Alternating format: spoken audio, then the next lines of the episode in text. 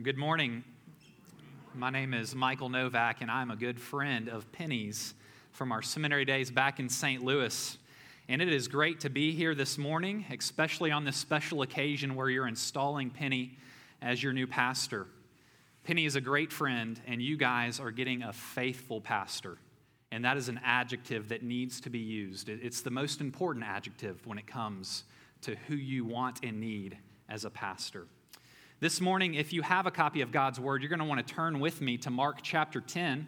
It's also printed for you in your bulletin so that you can follow along there as well. Thanks, Andy. Mark chapter 10, beginning in verse 32. And Jesus and his disciples were on the road going up to Jerusalem, and Jesus was walking ahead of them. And they were amazed, and those who followed were afraid. And taking the twelve again, he began to tell them what was to happen to him, saying, See, we're going up to Jerusalem, and the Son of Man will be delivered over to the chief priests and the scribes, and they'll condemn him to death and deliver him over to the Gentiles. And they'll mock him and spit on him and flog him and kill him, and after three days he will rise. And James and John, the sons of Zebedee, came up to him and said to him, Teacher, we want you to do for us whatever we ask of you. And Jesus said to them, What do you want me to do for you? And they said to him, Grant us to sit, one at your right hand and one at your left, in your glory. Jesus said to them, You do not know what you're asking. Are you able to drink the cup that I drink, or to be baptized with the baptism with which I am baptized? And they said to him, We are able. Jesus said to them, The cup that I drink you will drink, and with the baptism with which I am baptized you will be baptized. But to sit at my right hand or at my left is not mine to grant, but it's for those for whom it's been prepared. And when the ten heard it, they began to be indignant at James and John. And Jesus called them to him and said to them, You know that those who are considered rulers of the Gentiles lord it over them, and their great ones exercise authority over them. But it shall not be so among you. But whoever would be great among you must be your servant, and whoever would be first must be slave of all.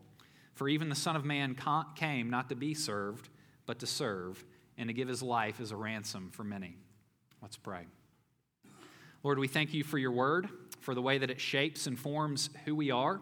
We pray this morning that your truth would be spoken and that your truth would set us free. In Christ's name, amen. So I'm aware that we don't know each other, but I hope you'll let me tell you a personal story this morning. I grew up in Memphis, Tennessee, and went to elementary school there. And during fifth grade, I attended Farmington Elementary. It was the home of the Soaring Eagles.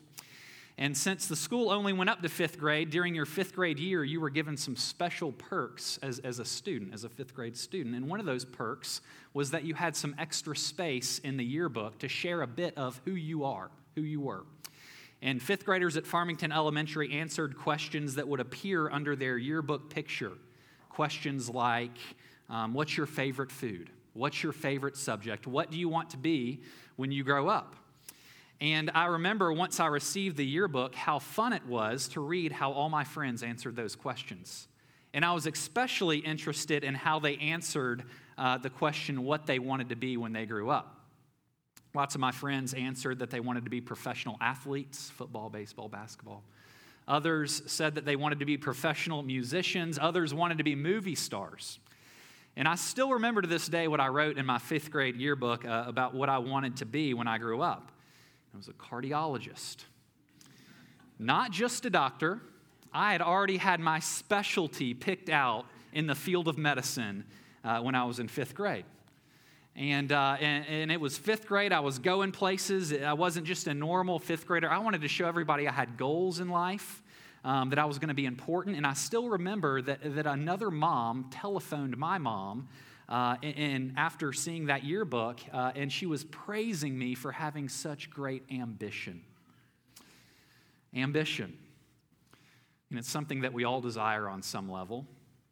Ambition is a strong desire to achieve success mean, it's what I desired back in fifth grade, and it's what I desire still today. And I would imagine that in a room like this, with folks that are full of dreams and talents, there's not a lack of ambition here. We all desire to achieve success, to leave our mark on the world, to make a difference. And there's a reason that we have this desire. That ambition is part of our lives, and it's because we were created this way. If you were to flip back in your Bible to the book of Genesis, you would see that God created humanity in his image and, and, and, that he gave them a job to accomplish. In Genesis chapter 1, verses 27 and 28, it says this God created man in his own image. In the image of God, he created him. Male and female, he created them, and God blessed them. And God said to them, Be fruitful and multiply, and fill the earth, and have dominion over the fish of the sea, over the birds of the heaven, and over every living thing that moves on the earth. And from the very beginning, humanity was made to do great things. Ambition is built into our DNA as image bearers of God. In and of itself, ambition is a very good thing. A, a, desire to do great things, to leave your mark on this world, is commendable. It's natural. The desire should be embraced. But as you and I both know, as with all good things we experience in this world, something has gone wrong. Something has gone wrong with ambition. Brokenness has entered this world. We've been separated from relationship with God, and we've lost our original purpose of blessing this world with our presence. And because of sin, now instead of knowing who we are, we're constantly unsure of ourselves. Because of sin, instead of working to serve others, we work uh, to serve ourselves. Instead of enjoying and appreciating people, we use them to get ahead. Instead of appreciating other people's success, we're just mad that we were looked over. Instead of being content with what we have, we always want more. Ambition has been distorted by sin and brokenness, and ambition is now something in our lives that has the potential to drive us apart. It's got the potential to kill us spiritually, to make us miserable. In a very real sense, it's what we see from the disciples in our passage this morning. They're making their way to Jerusalem following Jesus. And beginning in our passage, Jesus foretells his suffering and his death for a third time to his disciples. He's already done it uh, two other times here in the book of Mark. And this time, he does it in even greater detail than the previous two times. We see in verses 33 and 34 where Jesus says this We're going up to Jerusalem, and the Son of Man will be delivered over to the chief priests and the scribes, and they'll condemn him to death and deliver him over to the Gentiles. And they'll mock him and spit on him and flog him and kill him. And after three days, he will rise. So Jesus tells this to his disciples, and it's as if nothing is registering with them. It's going in one ear and out the other. It's almost embarrassing how blinded the disciples are in the Gospels, right? Remember, they thought that Jesus is about to institute a political kingdom. He's going to move into Jerusalem and he's going to, he's going to oust the Romans and he's going to set up a dynasty. They, they think that that's what's going to happen, and they want to make sure that they've got their places of honor and power once that happens. We see the culprits in verse 35. It's James and John. These two are brothers, and they approach Jesus in a strange way. It's like my eight year old Caleb sometimes approaches me and asks for something when he knows it's not likely. He says something like, Promise me that you'll say yes to what I'm about to ask you, Dad. and I know what's coming out of his mouth next is normally not good. And it's what we see these brothers do. They're almost trying to trick Jesus here. But notice how patient Jesus is with them. He asks them in verse 36, What do you want me to do for you? And they ask him if they can sit at places of honor and glory when Jesus takes power. In other words, they want the best seats. Uh, James and John here want power, they want recognition, they want positions in Jesus' cabinet when he takes control. And their ambition has gone wild, it's gone crazy. What these brothers don't realize, though, is that Jesus' glory is going to involve a cup and a baptism. It's what we see when Jesus answers in verse 38. He says, You don't know what you're asking. Are you able to drink the cup that I drink or to be baptized with the baptism with which I am baptized? And it's strange language, right? We don't really know what to make of the cup and the baptism, but it's helpful to know that through Scripture, the cup is meant to symbolize God's judgment against sin. And baptism is a symbol for an overwhelming experience. And, so Jesus is saying here that he's about to have an overwhelming experience as he satisfies God's judgment against sin on the cross. And it'll be the moment of Jesus' greatest glory. And because of their blind ambition, these disciples can't even see it. They're simply after power and glory. They're cutthroat. They're willing to trample over one another to get ahead. They want preferential treatment. Whatever they can do to get ahead, they're going to do. And we see the other disciples hear about James and John's plan in our passage, and they're angry. Ambition is threatening to pull apart community here, to sap joy, to kill them spiritually. Jesus recognizes this and he offers his disciples a different route to greatness. In verses 42 and 43, Jesus is trying to reset the disciples' priorities in a sense. He tells them that the great ones of the world lord it over people, great ones exercise authority and power, but in the kingdom of God, great ones are those who serve. The most important people in God's kingdom are those who put others first. It's interesting that Jesus doesn't discount the disciples' desire to be great here in this passage. In fact, Jesus encourages that desire to be great. He calls them together and reminds them that they were made to do great things, but not for their own greatness. As followers of Christ, they're meant to emulate Him, to follow His example. And this great aim of their life should be to serve others so that they might know God better, and it is an exciting call to serve others so that they might know God. Because when you do great things for your, for your own end, it stops at your funeral. But when you do great things for God, if you serve others for His sake, those things can trickle into eternity. In a sense, Jesus is calling us to leave our small desires for ambition that revolve around ourselves, and He's calling us to a bigger story to exercise true greatness by serving and loving others by putting others first. It reminds me of a story I heard about Nelson Bell a few years back. Nelson Bell was Billy Graham's father in law, and he was a great medical missionary in China.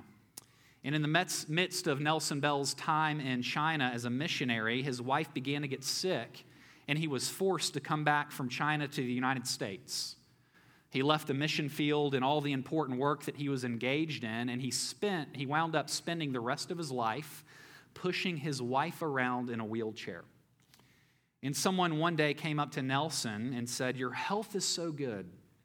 Don't you ever wish you were back in China serving the Lord on the mission field? Basically, asking Nelson, You could be doing marvelous things right now.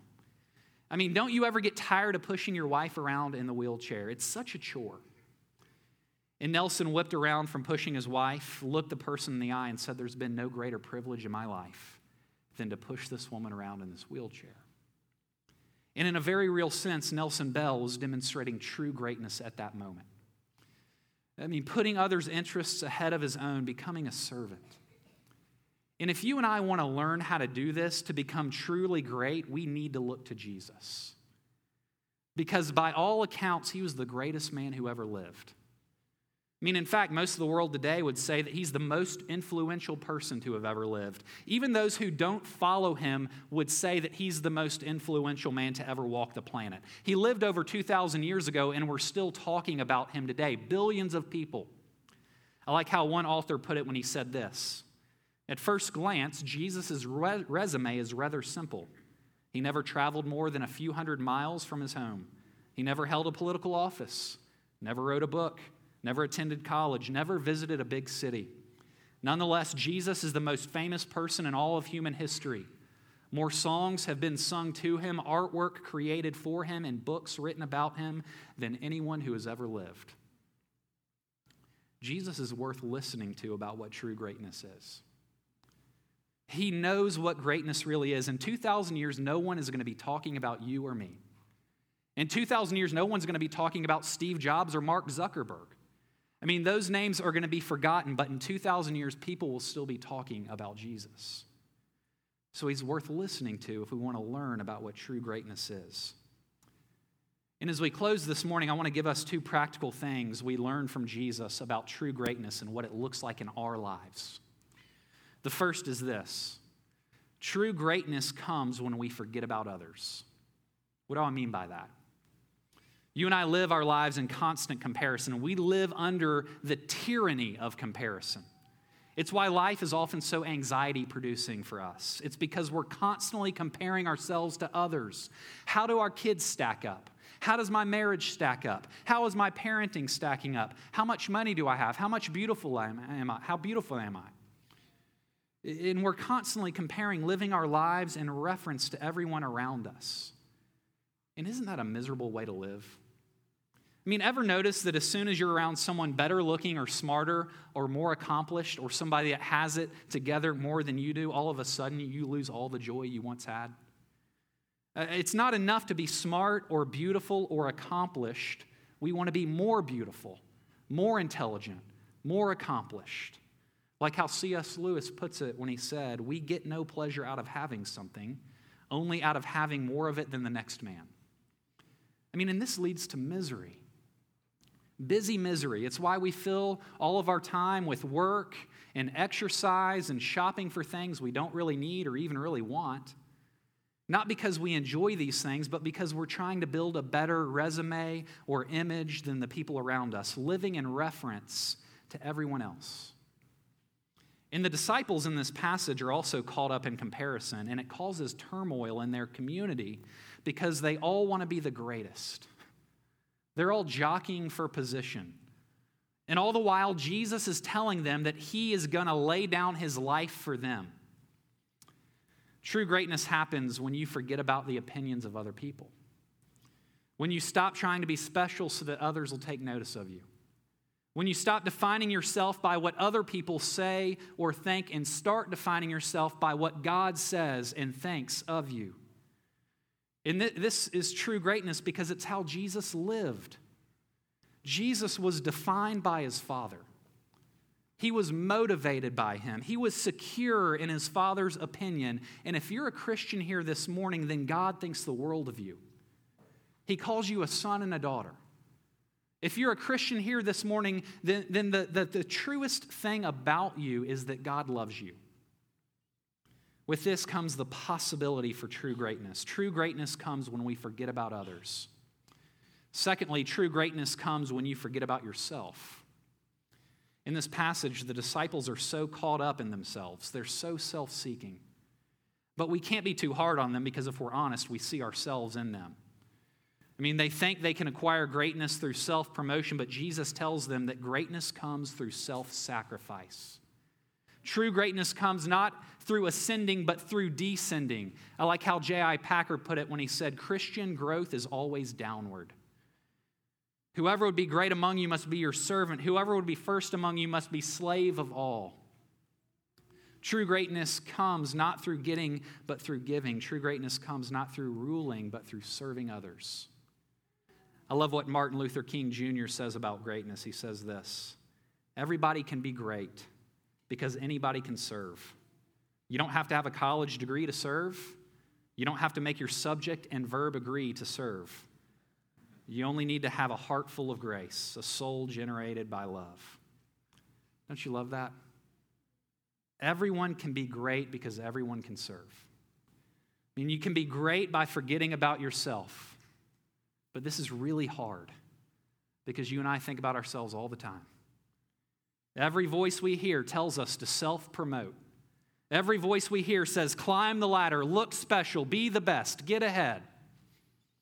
But then there's this small but powerful voice from Jesus that tells us the exact opposite that you can be great as you put others ahead of yourself. Now, how can you and I live in this reality? How can we do this? What could motivate us to this type of lifestyle? Look at verse 45 where Jesus says, For even the Son of Man came not to be served, but to serve, and to give his life as a ransom for many. Jesus isn't simply, is not simply saying that we need to pattern our lives after him. He's saying here that I have served you. I have forgotten about my honor and my greatness and my dignity in order to come for you. I've laid down my life for you. Jesus took the low place for us. He gave up all prestige, all honor that he had from all eternity past to come and to be the greatest servant. Serving the world by giving up his life for it, by giving up his life for us. And that's why we're still talking about him today. It's why the nations are going to gather before his throne and worship him for all eternity. because he served us at great expense to himself, and he calls us to do the same for others. Let's pray. Father, we thank you so much for the way that you have served us through Jesus Christ. Lord, we pray that as we uh, grasp how deeply you love us, how, how, how sacrificially you've served us, that that would motivate us to become great by serving others ourselves. We pray that you would give that to Penny. We pray that you would give that to this congregation, that that would be um, their goal uh, in life. We pray this in Christ's name. Amen.